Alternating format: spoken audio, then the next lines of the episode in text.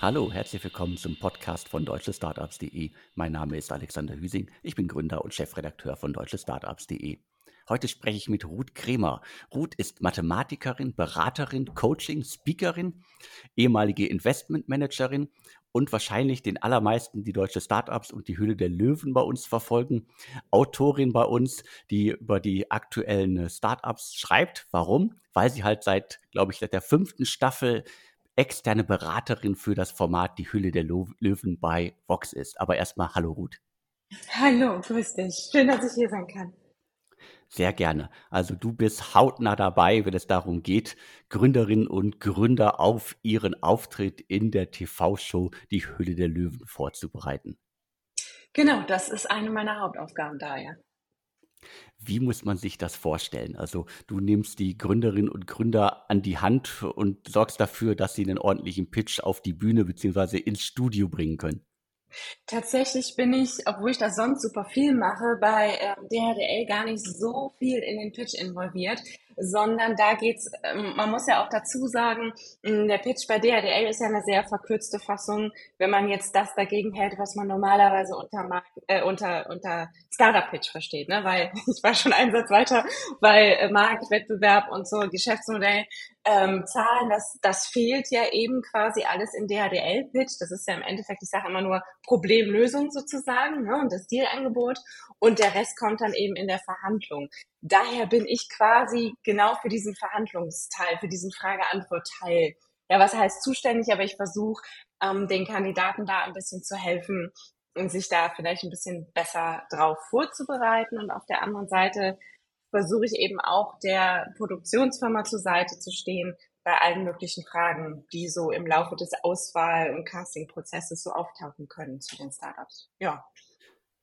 Also das, was einige Gründerinnen und Gründer aus dem klassischen Pitch kennen, was sie vielleicht irgendwie vor Investoren äh, per Zoom oder auch auf Bühnen mittlerweile machen, das ist sozusagen ja klar, das ist in der Hülle der Löwen ein bisschen anders, weil du hast es ja gerade angesprochen, vieles halt erst in den Fragen geklärt wird, was ja auch gut ist. Äh, äh sonst wäre das Format ja, glaube ich, auch äh, relativ langweilig, wenn da irgendwie nur diverse Gründerinnen und Gründer auf der Bühne stehen würden, die irgendwie ihre Zahlen runterbeten. Genau, also ich glaube einfach, das ist so ein bisschen dem Zuschauer geschuldet, ne? was ich auch völlig in Ordnung finde, weil es einfach spannender ist, so eine Diskussion zu sehen, vielleicht ein bisschen kritische Fragen zu hören, als äh, da so ein 15-Minuten-Pitch von jedem Startup. Das ist, glaube ich, irgendwie, ja, nicht, nicht ganz so spannend, würde ich jetzt vermuten. Aber ja, ich gebe mein Bestes. Das auf jeden Fall. Also du sorgst dafür, dass äh, den, äh, den Gründerinnen und Gründern, die da stehen, halt äh, äh, nicht die Nerven flattern, weil irgendwie einer der Löwinnen und einer der Löwen irgendwie kritische Fragen stellen und wissen will, wie viel Umsatz sie denn eigentlich äh, im Jahr 2030 machen wollen. Ja, es ist tatsächlich ganz unterschiedlich, weil es kommt ja auch darauf an, wie die Leute das jetzt annehmen. Ne? Und das ist wirklich die volle Bandbreite. Also es gibt Leute, die würde man gemeinhin als beratungsresistent äh, einstufen. Ähm, es gibt Leute, mm, die tatsächlich sich alles holen, was irgendwie geht, ne? die mir halt wirklich alles zuschicken wollen und am liebsten hätten, dass ich über ihren kompletten Finanzplan nochmal drüber gucke und so weiter und so fort. Ähm, also das ist das ist super unterschiedlich. Das ist natürlich auch spannend, weil man einfach mit so unglaublich unterschiedlichen Menschen auch zu tun hat. Ne? Aber ich kann tatsächlich nicht bei allem was machen. Äh, also bei, bei allen Kandidaten irgendwie ähm, helfen, weil manche es schlicht nicht wollen. Und das ist ja auch ihr gutes Recht, ne? dass sie das Ding mehr oder weniger alleine durchziehen. Genau, da gucke ich mir dann nur den Fall an, schaue, ob da irgendwas ähm, irgendwelche Stolpersteine sind, die ein Investment verhindern würden oder so. Also da mache ich halt quasi nur diese Checkseite und äh, muss sie dann ansonsten sich selbst überlassen. Also du, du sorgst dafür, dass sie zumindest irgendwie theoretisch die Chance haben, äh, dass sie auf äh, viele der Fragen, die immer wieder kommen, und das muss man da sagen, es gibt ja eine ganze Bandbreite an Fragen, wer die Höhle der Löwen regelmäßig äh, schaut, der weiß, die kommen immer wieder und das sind auch Fragen, die bestimmte Löwen immer wieder stellen. Und äh, äh, da sagst du jetzt auch unter anderem, dass äh, einige da komplett beratungsresistent sind und äh, sich gar nicht darauf einlassen, weil sie ihr eigenes Ding machen wollen. Ja, weil sie entweder glauben, dass sie sowieso, ne, dass, es, dass sie super vorbereitet sind und wie gesagt, das ist ja auch ihr gutes Recht, ne? Und ähm, ja, oder weil sie es irgendwie nicht so nicht so sehen, das weiß ich nicht, das kann ich jetzt auch im Detail nicht immer einschätzen. Aber ja, doch, das, das kommt vor. Es ist relativ selten. Also, dass jemand so ganz abblockt, ist selten, aber es kam durchaus schon vor, doch. Lass uns einmal über die, die, die guten und die schlechten Seiten sprechen. Also du hast ja da damit jetzt schon ganz, ganz viele Startups, ganz, ganz viele Teams gesehen in den vergangenen Jahren. Gibt es denn bestimmte Dinge, äh, die halt die, die Gründerinnen und Gründer da immer gut parat haben? Gibt es auch Dinge, die äh, halt sehr, sehr häufig einfach gar nicht, äh, ja, äh, die, die gar nicht auf dem Schirm haben? Ja, die meisten, und das ist ja so ein Klassiker, das würde ich tatsächlich fast auf die komplette Startup-Szene ausdehnen die meisten sind ähm, super stark, wenn es darum geht, ihr Produkt zu erklären oder ihre, hm, ihre Serviceleistung oder ihre Plattform, was auch immer sie ihnen machen, ne? ähm, zu erklären und die Features und wofür es noch gut ist und was man in Zukunft machen kann und so weiter.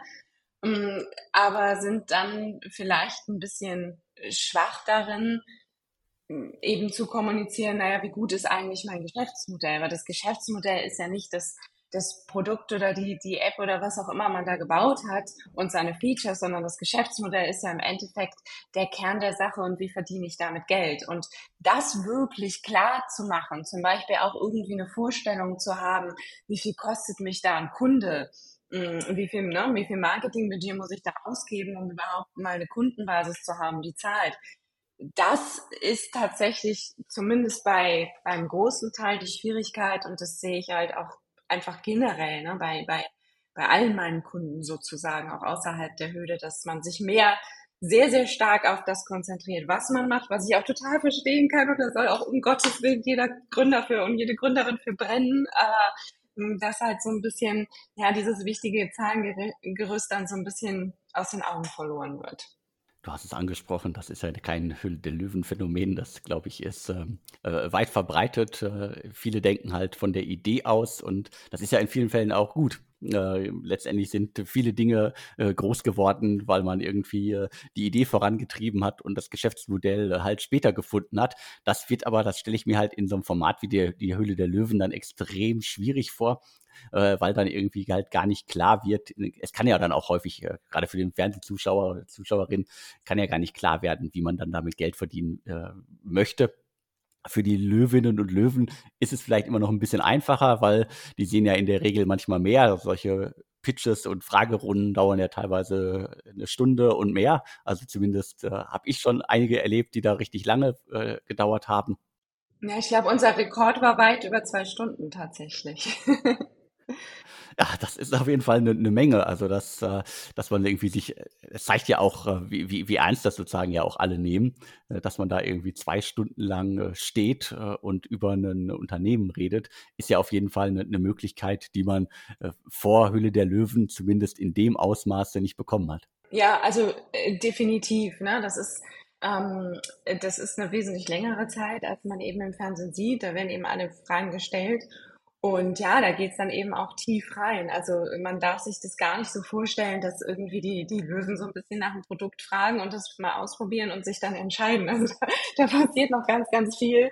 Und da passiert eben im Endeffekt genau das, ähm, was, was andere Investoren, also außerhalb der Höhle, ähm, eben, eben auch machen. Ne? Die schauen sich eben das Geschäftsmodell auf Herz und Nieren an, die rechnen sich das durch und überlegen, ob das halt eben jemals tragfähig sein kann. Ein Trend, der, äh, den ich gerade auch beobachte, äh, insgesamt wieder wesentlich stärker wird. Hast du denn in den äh, vergangenen Jahren irgendwie besondere Ent Entwicklungen äh, vernommen? Also ist irgendwas äh, besser geworden? Ist irgendwas schlechter geworden? Ist irgendwie die Bandbreite größer, kleiner geworden? Also was ist sozusagen so dein äh, Fazit so über die Jahre gesehen? Also sind, äh, sind da bessere oder schlechtere Startups in die Show gekommen? Uff, also das ist super schwer zu sagen. Ich finde einfach, dass es die Bandbreite äh, super abbildet. Ich bin zum Beispiel ein Riesenfan davon. Die Leute sagen ja manchmal, das ist irgendwie nicht ganz realistisch oder es verzerrt so ein bisschen. Hm, ich bin eigentlich anderer Meinung, weil ich finde es super wichtig, eben allen Menschen zu zeigen, dass eben auch jeder gründen kann. Ne? Das ist eben nicht irgendwie der typisch äh, 27-jährige ähm, Studienabgänger sein muss, der mit zwei Freunden das Startup gründet, damit es erfolgreich ist, sondern dass auch irgendwie die 35-jährige Hausfrau im Mutterschutz ähm, oder in der Elternzeit oder wie auch immer das jetzt heißt, sorry, ähm, sich eben irgendwie eine Idee überlegt und da was hochziehen kann oder der 80-Jährige, der eben im Garten arbeitet, damit er seiner Frau nicht zu sehr auf die Nerven geht, wie er selbst gesagt hat, ne? Äh, oder der 16-jährige Schüler oder was auch immer. Also ich finde es einfach super spannend und super wichtig, das eben zu sehen, ne? dass es prinzipiell für jeden wirklich möglich ist. Und ich bin auch ein Riesenfan davon, dass äh, in der Sendung der äh, Frauenanteil tatsächlich größer ist als in der Gründerszene insgesamt, weil ich glaube, dass wir dringendst Vorbilder brauchen, ähm, weibliche Vorbilder, die eben zeigen, hey, Frauen können es auch und Frauen können es genauso. Und ähm, ja, von daher, ähm, das ist, glaube ich, sogar stärker geworden über die Jahre. Das weiß ich jetzt nicht. Da müsste ich jetzt müsste ich selber erstmal die Statistiken erheben. Mhm. Aber äh, das finde ich eigentlich auch wichtig, dass da einfach Wert drauf gelegt wird, die Bandbreite abzubilden und nicht immer irgendwie so das, das Schema F, was ich manchmal so ein bisschen in der Gründerszene erlebe oder ja wahrnehme, ähm, dass das eben dann im Fernsehen ein bisschen anders aussieht und eben auch anderen Menschen Vorbildern bietet. Und das finde ich, das finde ich toll. Das ist auf jeden Fall toll und äh, da hast du mehrere Punkte angesprochen, die, glaube ich, extrem wichtig sind. Klar, es ist ähm, für, für viele in der klassischen Start-up-Szene nicht immer die Realität. Da können wir gleich auch nochmal drüber sprechen, gerade Thema Bewertungen.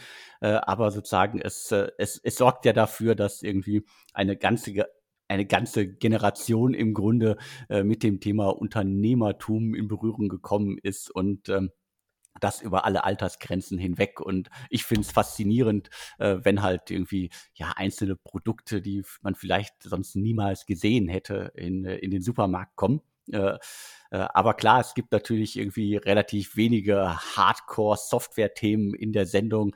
Das ist sicherlich äh, auch quasi ja einfach auch der, der, der Show geschuldet, dass man sowas vielleicht nicht immer toll abbilden kann und dass es halt spannender ist und man auch die passenderen Investoren hat, die halt in Produkte investieren und nicht in Enterprise-Software was ja sicherlich auch schwierig wäre, das in so einem Millionenpublikum zu, zu präsentieren. Aber vielleicht erleben wir das noch, vielleicht wandelt sich da die Show ja auch immer äh, weiter. Und jetzt können wir noch einmal über Streitthema Bewertungen reden. Also das ist ja immer ein, ein, ein Riesenthema. Also, und du schreibst ja auch häufig äh, in den äh, Nachberichterstattungen auf deutsche Startups über die Bewertungen und über die Diskussionen der Bewertungen, die da zustande gekommen sind. Und da gibt's ja immer irgendwie, in der Startup-Szene gibt's eigentlich immer so einen riesigen Aufschrei zu dem Thema. So, das kann doch alles nicht sein, die nehmen ja viel zu viele Anteile und äh, äh wenn, wenn so jemand irgendwie quasi vor einem, sag ich jetzt mal, klassischen Szene-Investor stehen würde, dann würde die Diskussion ganz anders aussehen. Aber was, was kann man da irgendwie sagen? Also was, was sollte man da mitnehmen, wenn man das Streitthema Bewertung und Hülle der Löwen betrachtet? Mm, da kommt es natürlich auch schwer darauf an, äh, in welchem Bereich ich bin. Ne? Du hast es eben schon angesprochen, man sieht gar nicht so viel jetzt B2B-Software oder so bei uns, obwohl das natürlich deutschlandweit ein starkes Thema ist und ein Thema, was oft auch gut funktioniert. Mm, das ist natürlich so ein bisschen beidseitig bedingt, würde ich sagen, ne? weil die suchen uns jetzt auch nicht unbedingt, weil die halt sagen, okay, das ähm, sind vielleicht nicht die Investoren, die wir suchen, sondern wir suchen halt eher die, die die hohen Bewertungen zahlen und sich ansonsten im Hintergrund halten. Und da ist genau der, der Punkt eben, dass man einen riesen Unterschied machen muss zwischen einem reinen Finanzinvestor und eben einem Investor, der noch andere Sachen mit reinbringt. Also dieser Faktor, was bringen die mit rein, hm, finde ich, also den finde ich wahnsinnig wichtig. Und natürlich hat jemand, der jetzt irgendwie sämtliche ähm, sämtliche Supermärkte Deutschlands bespielen kann, bei einer Produktinvestition, ähm, also bei einem Investment, wo es um ein Produkt geht, ähm, finde ich absolut das Recht, sich da einen entsprechenden Discount in der Bewertung hm, zu verhandeln, weil ja, weil eben das, was er oder sie mitbringt, wahnsinnig wertvoll ist für dieses Startup.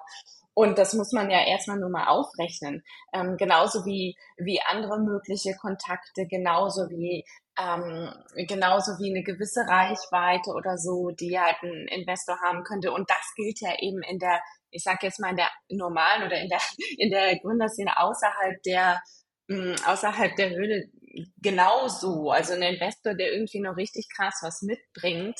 Mh, hm, wenn man sich zum Beispiel die ganzen an die ganzen, ähm, die ganzen Fußballer anschaut, ne, die in den letzten Jahren angefangen haben, in Startups zu investieren, da sind einige, äh, wo es quasi so ein Media for Equity Deal gab, ne, die vielleicht gar kein Geld bezahlt haben und halt eben ihr Gesicht vor allem in ihre Reichweite gegeben haben. Ne? Das ist ja, ist ja auch ein, ein Faktor. Und da wird's halt akzeptiert. Und irgendwie dann schauen so Leute die Sendung und schreien irgendwie direkt auf. Also ich bin der Meinung, Mm, man muss halt da genau sich auch, und das, ja, das äh, würde ich mir genauso überlegen, wenn ich da reingehen würde, würde ich mir überlegen, okay, wer hat jetzt wie viel Wert für mich? Und da gibt es natürlich für den, für den passenden Investor oder Investorin gibt es natürlich einen fetten Discount, weil da einfach andere Dinge mit reinspielen. Ne?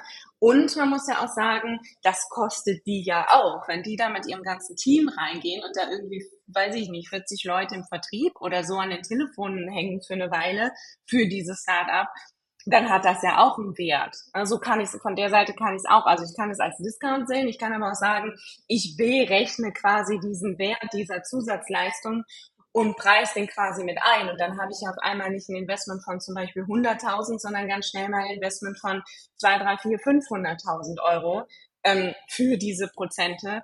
Und dann bin ich oft eben schon wieder bei einer, bei einer Marktbewertung, wenn man das jetzt unbedingt so will. Also es gibt viele Herangehensweisen, aber Knackpunkt ist, glaube ich, dass man einfach den, den Mehrwert sehen muss. Und das sollte man nicht nur bei Löwen, sondern das sollte man eben auch, ähm, denke ich, bei Investoren außerhalb der Höhle mit einpreisen.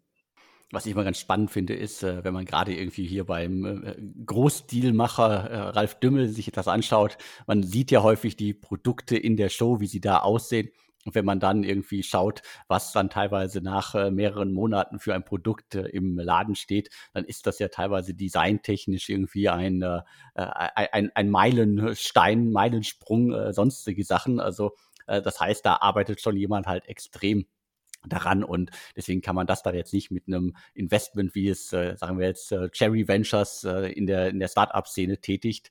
Äh, die setzen ja jetzt nicht irgendwie 40 Leute daran, um äh, bauen den Vertrieb aus. Aber solche Konzepte gibt's ja in der Startup-Szene auch. Also irgendwie Never Project A, äh, die ja auch äh, mehr machen als reine Investments, also reine Finanzinvestments, die dann quasi ihr, ihr gesamtes Unternehmen mit einbringen und das Ganze vorantreiben. Äh, die machen das ja auch. Aber jetzt, wenn ich mir Carsten Maschmeyer angucke, der kann jetzt, wenn er in eine App investiert, der kann sicherlich irgendwie ein paar Tipps und Tricks geben wie man bestimmte Sachen baut.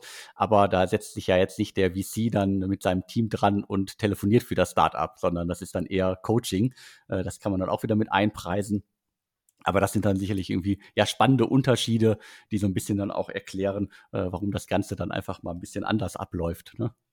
Ja, also so viel ich weiß, hat Feed Speed ähm, sich ja auch auf die Fahnen geschrieben, dass sie wirklich auch aktiv ähm, Vertrieb mit aufbauen. Ne? Also zum Beispiel B2B-Vertrieb. Ich glaube, die machen schon, die machen schon ein bisschen mehr als Coaching. Aber natürlich ne, muss man das im Einzelfall halt mh, hm, auch für sich selbst beurteilen. Und das ist halt die Verantwortung des, des, Gründers und der Gründerin, würde ich sagen. Also, dass man sich halt genau überlegt und sich auch genau informiert, ne? was kann dieser Investor überhaupt für mich leisten. Schwierig ist ja auch allgemein. Also, wenn, wenn ich jetzt irgendwie für eine Idee, also für, für ein Startup äh, Fundraising betreibe, dann verspricht mir ja mittlerweile jeder Investor, dass er mir irgendwie über das Geld hinaus wahnsinnige Mehrwerte bietet. Und das finde ich tatsächlich so ein bisschen schwierig, weil ne, jeder ist mittlerweile Smart Money, weil das Gegenteil wäre ja Dump Money und keiner will Dump Money sein. Ne? Deswegen ähm, steht auch, selbst wenn sie reine, reine Finanzinvestoren sind, stehen sie halt oft auch gar nicht mehr dazu. Deswegen ist es umso mehr wirklich die Verantwortung ähm, jedes Gründers und jeder Gründerin, ähm, wirklich im Einzelfall zu schauen, was kann konkret dieser Investor für mich tun und äh, wie smart ist dieses äh, Geld halt eben in meinem Fall. Ne? Und entsprechend muss man eben dann auch verhandeln. Ja, das ist, glaube ich, so ein Klischee, das äh, weit verbreitet mittlerweile ist. Äh, also auf der einen Seite ist alles irgendwie nur noch Smart Money, äh, weil ja, alle irgendwie mehr als, als Geld geben wollen. Auf der anderen Seite wird immer das Bild von den harten Investoren äh, geprägt, so nach dem Motto, so lass dich nicht mit Investoren ein, die äh, rauben dir dein Unternehmen quasi unterm Stuhl weg. Also das passt, äh, da passen die Bilder irgendwie nicht zusammen. Also in der, in der Regel äh, haben Investoren ja ein großes Interesse daran, dass die Startups, in die sie investieren, ein Erfolg werden. Und selbst wenn es mal nicht so ist, äh, kenne ich genug Beispiele, wo es im Grunde darum ging, äh, dass die Investoren dabei geholfen haben, dass man da noch einen guten Schlussstrich gezogen hat. Aber anderes Thema. ja, absolut. Du hast äh, neben quasi deiner, äh, dass du die Startups an die Hand nimmst, ähm, quasi äh, vor der Show äh, bei die Hülle der Löwen auch das Ganze schon in, in Buchform äh, gepresst. Und das ist ja dann nochmal eine ganz, ganz andere Herangehensweise. Das war dann dein eigenes Startup, oder? So ein bisschen ja. Also zumindest, ähm, was ich immer sage, es war mein erstes Produkt, ja. Genau, ich habe das erste Produkt jetzt hier auch in den Händen, äh, die, die Hülle der Löwen vom Pitch zum Deal. Was waren denn sozusagen für dich dann die, die wichtigsten äh, Learnings, äh, als du das alles mal runtergeschrieben hast, was du vielleicht sonst äh, schon seit Jahren erzählst? Mm, tatsächlich war es sogar so ein bisschen so ein bisschen andersrum, ähm, äh, weil mich äh, tatsächlich die ähm, ja die damalige noch, also mit den Titeln komme ich eh immer durcheinander. Ich hoffe, sie nimmt es mir nicht übel. Ich sage jetzt einfach damalige Redaktionsleiterin. ähm, Im Endeffekt dazu inspiriert hat, weil ihr halt aufgefallen ist, so, ja, du erzählst schon oft das Gleiche, ne? Und dadurch haben sich irgendwie so Konzepte und, und so Best Practices irgendwie raus mh, mm. Und ich habe das über die Jahre halt immer stärker gemerkt und das hat sich halt immer stärker verdichtet. Und dann kam halt tatsächlich irgendwann die Idee, Mensch, jetzt wäre es eigentlich so nach, äh, wann war das, nach vier Jahren quasi DHDL, wäre es jetzt langsam mal so an der Zeit wirklich, weil das ist ja so eine wahnsinnige Datenbasis auch. Also ich, ich arbeite ja mit irgendwie weit über 100 Startups und dann noch, noch eigenen Klienten. Ne? Also sag locker 150 Startups im Jahr, die ich wirklich relativ tief sehe, ne? inklusive KPIs und allem ähm, wo ich halt echt krasse Learnings draus verdichten konnte. Und da denke ich, Mensch, da wird es auch echt mal Zeit, dass der, das einer größeren Bandbreite zugänglich zu machen, als das immer nur ähm, ja in, in meinen eigenen Coachings oder Workshops oder so runterzubeten. ich meine, klar, das ist für die Leute natürlich immer noch spannend, glücklicherweise, sonst hätte ich ja nichts mehr zu tun. Aber ähm, ja, das war halt irgendwie dann auch eine große Herausforderung, weil dann war natürlich die Frage, okay, wie bringe ich das rüber? Was ist das beste Beispiel dafür? Wie kann ich das jetzt am besten illustrieren und rüberbringen, dass, dass man versteht, was ich da meine? Weil ich kann ja keine Nachfragen mehr beantworten. Ne? Das muss ja wirklich so, wie es dann da steht, muss es dann für sich stehen und eben selbsterklärend sein. Und ähm, das war eine Herausforderung. Dann durfte ich natürlich nochmal mit den Löwen und ihren Teams sprechen, weil ich eben da auch die Profile erstellt habe. Und das war für mich natürlich auch total spannend, weil ich erstmal damit angefangen habe, die so zu beschreiben, naja, wie ich sie eben sehe und was ich eben aus Recherche und sowas zusammenfinden konnte. Und äh, das erstmal so von außen gemacht habe, bevor ich ihm das dann geschickt habe und das Feedback eingeholt habe. Und da war ich auch schon so ein bisschen nervös, aber glücklicherweise waren die doch ziemlich d'accord. und äh, ja, war eine wahnsinnig spannende Zeit einfach. Ich habe äh, auch viel über mich gelernt. Das ist gut. Und jetzt steht da zwar irgendwie das äh, Hülle der Löwen-Label drauf, aber ich glaube, wenn man sich das Buch so anschaut äh, und äh, allein schon durch das Inhaltsverzeichnis geht, da ist vieles drin, was auch äh, quasi Gründer, die nicht äh, sich ins Fernsehen begeben wollen, einfach äh, mitnehmen können. Ich hoffe doch. Genau, einfach weil es ja auch um Verhandlungsstrategien gibt und das sind ja Themen, die quasi jedes Start-up halt im Grunde interessieren sollten. Genau, also die Idee war einfach ähm, äh, Verhandlungen, weil das einfach auch so schön ist. Ne? Man kann ja sich, wenn man möchte, kann man sich das ja jederzeit nochmal anschauen und nochmal schauen, okay, was meint die Frau denn da, was sie da für ein Beispiel rausgepickt hat. Ne? Ich habe im Endeffekt die ganzen äh, Fälle und im Endeffekt auch die Löwen als Investoren sozusagen als Beispiel genommen, um zu zeigen, ähm, welche Fragen von Investoren kommen, was das über den Investor verrät, wie man sich auf welchen Investor am besten vorbereitet und so. Mm, und habe das, ja, wie gesagt, das ist halt eher beispielhaft und, und ich hoffe doch sehr, dass äh, auch viele Gründer, die gar nicht vorhaben, vielleicht sich bei uns zu bewerben, trotzdem einiges daraus ziehen können, denn so war es gedacht. Genau, also das kann ich unterstreichen, da kann ich jedem das Buch ans Herz legen. Was mich jetzt nochmal interessieren würde, wir befinden uns ja gerade in der Startup-Szene in einer ziemlichen Krisensituation. Also es, äh, was wir lange nicht hatten äh, auf deutschestartups.de, es geht um Entlassungen, es geht um geplatzte Finanzierungsrunden und auch äh, vermehrt, wenn auch nicht im Übermaße, um Pleiten. Ähm, glaubst du, dass das auch Auswirkungen auf die Hülle der Löwen hat? Dann wahrscheinlich ja mit einem größeren Zeitverzug. Also glaubst du, dass Themen wie äh, Profitabilität, was jetzt irgendwie quasi ja in der Startup-Szene massiv äh, gepredigt wird, also in der Startup-Szene abseits der, der Show gepredigt wird, dass das sozusagen auch sich äh, in den kommenden, ähm, ja, in den kommenden Aufnahmen bei der Hülle der Löwen zeigen wird? Also ich würde tatsächlich äh, behaupten, dass es bei uns schon immer mehr darum geht, also dass, dass unsere Investoren immer ein bisschen mehr Wert darauf gelegt haben, ähm, gerade auch wie sie sich die Zahlen angeschaut haben, ich glaube auch, dass ich deswegen schon so viele Jahre dabei bin, weil meine Ausrichtung und mein Fokus eben auf die Zahlen auch sehr, sehr gut dazu passt. ähm, und ähm, ich habe das tatsächlich in der allgemeinen deutschen Startup-Szene oft ein bisschen vermisst. Also ich fand viele Hype-Investments, viele, viele Dinge, viele Modelle, die halt noch und noch eine größere Finanzierungsrunde bekommen haben. Da habe ich tatsächlich gar nicht bestanden, verstanden, auf welcher Investmentrationale die beruhten, außer eben einfach auf Spekulation, ne? so nach dem Motto, irgendwann kauft es ein größer, großer wegen der Userzahl oder wir kriegen ein IPO hin. So, das, das ist für mich nicht wirklich Startup-Investment, das ist für mich eben Spekulation. Das ist, hat seine Daseinsberechtigung durchaus, aber ich sehe es halt mit ein bisschen anderem Auge. Deswegen Mm, und auch gerade so in dem, in dem früherphasigen Bereich, in dem ich arbeite, ich arbeite ja auch sonst sehr stark um den Markteintritt und den frühen Wachstumsphasen. Und da war es halt immer schon so, dass, ähm, ja, dass das Geschäftsmodell eine größere Rolle gespielt hat. Mm, aber ich sehe das tatsächlich, ich sehe das genauso wie du. Ich sehe das massiv kommen. Also ich kriege im Endeffekt nur noch Anfragen, die sich, die sich darauf beziehen, so nach dem Motto, wir brauchen jemanden, der uns das mit den Zahlen, ähm, ja, was heißt erklärt, aber der uns da hilft. ähm, und das ist ein ganz, eine ganz, ganz krasse Entwicklung, die ich aber ehrlich gesagt auch so ein bisschen begrüße, weil ich fand es teilweise einfach zu weit weg von der wirklichen Problemlösung, zu weit weg von dem wirklichen Geschäftsmodell, was teilweise abgegangen ist. Mm, und ähm, ich, ich finde und ich hoffe, dass man das im Buch auch sieht, dass es da bei uns tatsächlich, also in der Höhle der Löwen, wirklich einige Beispiele gab, äh, wo man halt sehen konnte, okay, das ist eigentlich wie Investoren arbeiten, ne? nämlich mit dem Fokus auf die auf die Profitabilität irgendwann, auf die Wirtschaftlichkeit des Ganzen. Also es geht weiter um Zahlen, massiv um Zahlen, das ist genau dein Metier.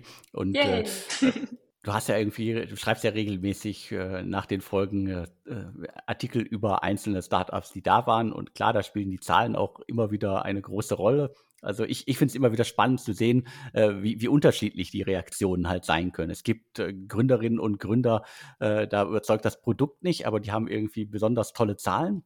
Und genauso geht's, äh, steht's, äh, genauso ist es halt auch umgekehrt. Äh, und äh, was, was hast du denn da irgendwie mitgenommen? Also hast du da, hast du da ein stärkeres Gefühl mittlerweile für, äh, dass, äh, dass du vielleicht vom Produkt nicht überzeugt bist, aber halt die, die Zahlen wirklich toll sind? Und äh, wenn du eine Wette abschließen müsstest irgendwie vorher, liest du da richtig, ob das irgendwie bei den Investoren ankommt? Also äh, wie, die Bandbreite ist da enorm und äh, hast du da mittlerweile ein Gefühl dafür bekommen, äh, wie das dann in der Sendung ankommen könnte? Mm, ja, ganz, ganz bestimmt. Also ich würde behaupten, dass ich sehr oft richtig liege. Ich wollte das tatsächlich auch immer mal auf, ähm, also aufschreiben, ne? dass ich vorher einen Tipp aufschreibe und dann äh, und dann nachher mal statistisch auswerte, wie ich lag. Ich habe es leider nie geschafft, weil ich beim Dreh dann doch immer so viel zu tun habe, dass ich das irgendwie vergesse. Ich muss das echt mal machen. Ähm, vielleicht klappt's ja jetzt im ab Januar wieder. Ähm, nee, also ich, ich glaube schon mittlerweile ein sehr, sehr gutes Gefühl dafür zu bekommen oder bekommen zu haben.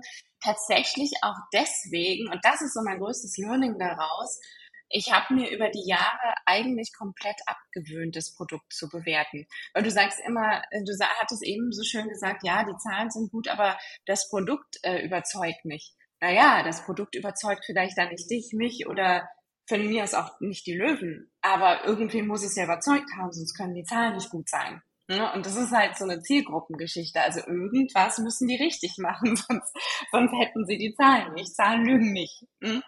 Und ähm, da habe ich mir echt, also ich habe über meine ganzen Jahre, auch früher als auf Investorenseite, ähm, jetzt über die ganzen Jahre hm, in der Startup-Szene immer wieder gemerkt, es bringt eigentlich nichts, die Idee, oder es bringt wirklich nicht nur eigentlich, es bringt absolut gar nichts, die Idee subjektiv zu bewerten. Und ähm, das finde ich auch, dass das auf Investorenseite so ein bisschen die Spreu vom Weizen trennt. Ne? Also wie viel, wie viel persönliches Mögen oder nicht mögen ist da drin. Mhm. Weil klar, ein Business Angel, der hat das gute Recht, nur in das zu investieren, was ihm oder ihr gefällt. Aber auf VC-Seite würde ich mir manchmal so ein bisschen weniger persönliche Vorlieben wünschen sozusagen, weil es ist einfach, ich bin ja nur eine Person und nur weil mir ein Produkt nicht gefällt, heißt das ja nicht, dass es da nicht eine ordentliche Zielgruppe gibt, der es gefällt. Und das gilt es herauszufinden. Und da braucht man eben Zahlen und da muss man eben rational sein. Und ähm, deswegen habe ich mir tatsächlich abgewöhnt, mh, irgendwie eine subjektive Einschätzung von irgendwas zu schätzen, zu, zu treffen. Also mir kann ein Produkt absolut überhaupt nicht gefallen. Ich kann es total furchtbar finden. Aber dann sage ich noch lange nicht, das funktioniert nicht, sondern dann schaue ich mir die Zahlen an und äh, sage, da gibt's Schwachpunkte, da gibt's Stärken und das, das ist halt meine Arbeit. Ne? Meine Arbeit ist nicht, Dinge subjektiv zu bewerten. Du hast es ja gerade schon mal kurz angesprochen. Also das erklärt dann auch vielleicht, äh, warum irgendwie es äh, zu wenige Investments in Gründerinnen gibt, weil halt irgendwie auf der gegenüberliegenden Seite seit Jahrzehnten Männer sitzen. Also der Frauenanteil an den, unter den Investorinnen, äh, also der Frauenanteil, die Investorinnen sind mehr geworden, deutlich mehr aber sozusagen vor 10, 15 Jahren hätte niemand irgendwie im größeren Stil in äh, Femtech oder auch in äh, Family Tech und äh, sonstige Sachen investiert, weil einfach das äh, äh Männer die Entscheidungen getroffen haben und Frauen Absolut. vielleicht and andere Entscheidungen getroffen hätten. Also das ist auf jeden Fall eine, eine Sache, die man da immer mitnehmen kann. Ist es tatsächlich ein Thema, was mir sehr am Herzen liegt, weil wir wissen ja jetzt, dass die Medizin wirklich ähm, jahrhundertelang quasi an Frauen vorbeigeforscht hat und dass viele Dinge für, für Frauen gar nicht passen. Ne? Ähm, und sich auch ganze Krankheitsbilder bei Frauen komplett anders zeigen. Deswegen haben wir hier einen riesen Nachholbedarf. Und man sieht das halt wirklich auch an der Zielgruppe. Ne? Ich hatte letztens auch wieder ein Startup, ähm, das kam bei seiner Zielgruppe super gut an, aber das hatte echt Schwierigkeiten, Investoren zu finden, weil sie halt so ein Frauenthema hatten, was sie dann erstmal erklären mussten und wo sich dann viele, gerade männliche Investmentmanager peinlich berührt fühlten. Und das ganz ehrlich, das ist doch Mist. Also da, da vergibt man ja auch, also rein wirtschaftlich, da werden ja auch Chancen vergeben, Geld zu machen, um das jetzt mal so drastisch auszudrücken. Ne? Ähm, weil man einfach Kunden nicht bedient, Kundinnen in dem Fall nicht bedient, die aber unbedingt bedient werden wollen. Ja, auf jeden Fall. Da bin ich auf jeden Fall dabei. Ähm, was ich jetzt nochmal auf die Zahlen runterbrechen wollte, war, es gibt aber auch in der Hülle der Löwen äh, Teams, die überzeugen, deren Zahlen überzeugen, die aber trotzdem kein Investment Case sind, wo diverse äh, Löwinnen und Löwen dann immer wieder sagen, so, ich finde ich find dich toll, ich finde dein Produkt in dem Fall auch toll, und die Zahlen stimmen auch, aber das ist für mich kein Investment Case. Also wie kann man sowas erklären? Ja, generell. Also so allgemein ist immer schwierig, ne? aber tatsächlich, ähm, ich glaube, der Hauptgrund ist dann meistens, dass es einfach ja, das, das Wort Nische ist so böse, ne? Man, weil man kann ja auch aus einer Nische heraus wachsen, aber und man sagt ja immer, ne, Early Adopters und, und die ganze Geschichte, find deine Nische und wachs von da aus. Aber es gibt einfach Modelle, wo man das vielleicht äh, zumindest noch nicht so sehen kann. Ne? Auch wieder, das ist auch wieder eine subjektive Einschätzung. Mm, aber irgendwo muss man dann sagen, okay, ich glaube einfach nicht dran, dass das mehr wird als eben diese sehr spezielle Nische, wo das Startup gerade operiert. Ähm, also ne, da ist nicht viel, viel Wachstum mehr möglich. Also auf auf gut Deutsch ähm, eskaliert nicht. Ne? Das ist ja auch immer dieses böse Wort. Ähm, und das, das kann aber auch der alleinige Grund sein. Es kann sogar sein, dass man eine größere Zielgruppe anspricht. Aber da so ein Skalierungshemmer ist, dass das einfach, ja, dass, dass es einfach ähm, nicht so schnell wachsen kann. Ne? Zum Beispiel indem, ja, bei jedem, bei jedem Produkt, bei jedem Service, den man verkauft, also bei jedem Kunden sozusagen noch relativ viel ähm, manuelle oder persönliche Arbeit eben nötig ist. Das kann es sein. Und der dritte Faktor, der mir jetzt einfällt, sind, ähm, wo es dann solche Absagen schon mal gab, sind Dinge, die sich im gesellschaftsrechtlichen Konstrukt halt ja, ähm, begründen lassen. Ne? Zum Beispiel der Produzent hat zu viel Anteile oder überhaupt Anteile. Das mögen Investoren ja nicht, weil da so eine Abhängigkeit besteht. Mm, da gibt's irgendwie jemanden, der hält ganz viele Anteile, obwohl er nicht operativ tätig ist. Also solche Dinge, die Investoren halt als Risikofaktoren ansehen, die ihnen Investment dann bei aller Begeisterung für Thema und GründerInnen äh, unmöglich macht. Aber man kann trotzdem sagen, dass es da auch dann Fälle gibt. Das ist dann kein Investment Case für einen Angel, für einen VC im weiteren Verlauf. Aber es kann ja trotzdem ein Unternehmen sein, das äh, das Gründerteam und Angestellte finanziert. Nur es kann halt im, im, besten Fall halt nicht äh, das, sag jetzt mal, das Zehnfache an Investment für den äh, Investor wieder reinbringen. Absolut, natürlich. Und das hat ja auch seine Daseinsberechtigung. Also es wäre ja traurig, wenn es irgendwie nur nur Startups geben könnte, wenn es ähm, ja die Investment bekommen. Ne? Also ich, ähm, ich entwickle meine meine neuen Produkte und sozusagen mein mein neues Business jetzt auch ohne Investoren habe das auch weiterhin vor und ich hoffe auch, dass es funktioniert, ähm, weil es einfach ja also es, es, es soll ja so sein, um Gottes Willen. Es wäre ja schrecklich, wenn, wenn niemand wirklich erfolgreich ein Unternehmen aufbauen könnte ohne Investor. Das, das wäre ja, das wäre ja fürchterlich. Also wir brauchen ja auch solche, ja, gerne bootstrapped genannten Fälle, die eben zeigen, dass es auch so möglich ist. Es muss sich ja auch jeder darüber im Klaren sein, wenn ich dieses Spiel Investor und vor allen Dingen VC einmal anfange zu spielen, dann spiele ich das Wachstumsspiel und dann komme ich da so schnell auch nicht mehr raus. Und ähm, vielleicht will ich das ja auch einfach nicht. Vielleicht will ich einfach auch irgendwie mein eigenes Tempo fahren und habe meine eigenen Vorstellungen davon, wie und wann und wie sehr mein Unternehmen wachsen soll. Und das ist ja, äh, ja, das soll ja, das ist ja auch nicht schlecht. Also das muss A, jeder für sich selber entscheiden und, und B, ist es ja auch nicht falsch. Also das ist ja nur höher, schneller, weiter. Ja, davon geht, davon geht die Welt dann auch irgendwann zugrunde. Ne? Genau, also und äh, auf der anderen Seite heißt es aber auch, äh, wenn man mit seinem Startup, mit seiner Idee in der Höhle der Löwen ist und die zufällig äh, anwesenden fünf Löwinnen und Löwen investieren nicht, heißt das ja nicht, dass man da draußen nicht noch 20 andere Investorinnen und Investoren findet, die genau auf diese Idee stehen. Ja, genau, weil das ist ja auch eine Frage von Passung. Ne? Ähm, die Leute fragen mich ja auch immer wieder, ja, zu welchem Investor soll ich gehen? Und also nicht jetzt nur der generell. Und dann sage ich, ja, äh, sprich mit mehreren und schau auch, ne, wie es halt auch wirklich passt. Also das Schlimmste, was passieren kann, ist, wenn sich da zwei Parteien zusammentun, die nicht wirklich zueinander passen.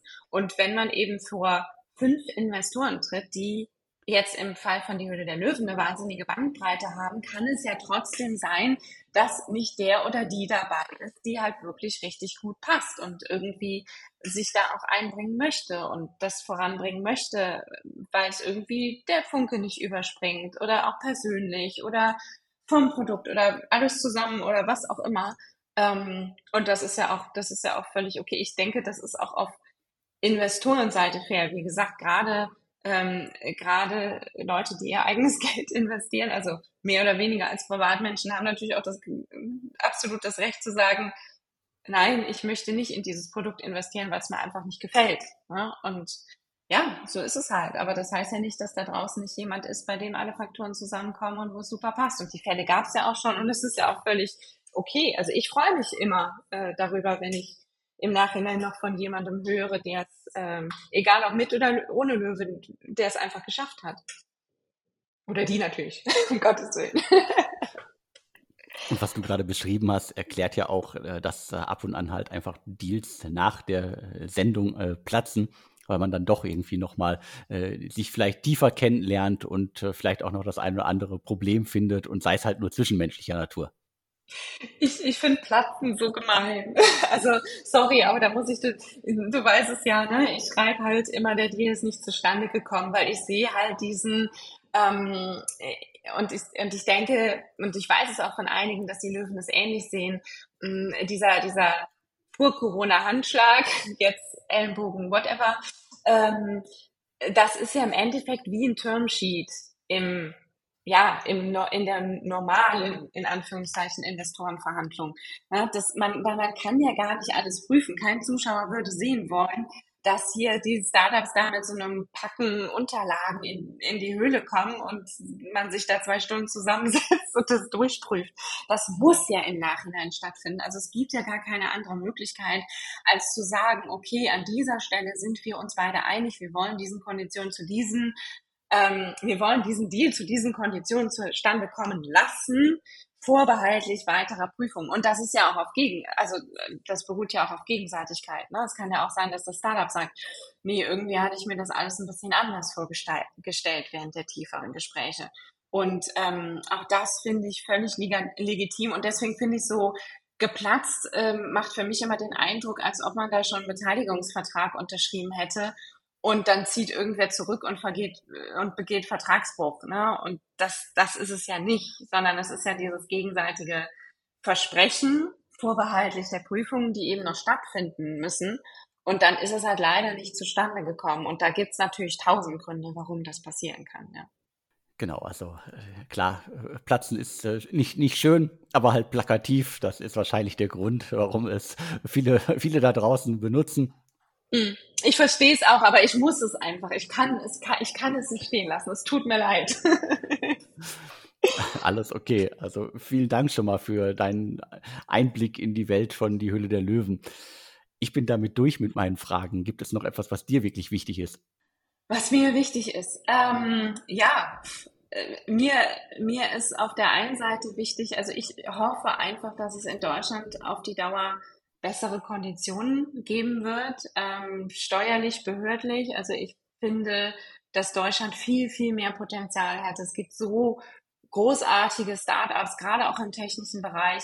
Ähm, aber gerade die, die behördlichen Umstände und auch die Steuerlast äh, legen Startups Hürden in den Weg, Steine in den Weg, die, die absolut unnötig und, äh, sind und mich immer wieder traurig und fassungslos machen, ne, woran auch Startups scheitern.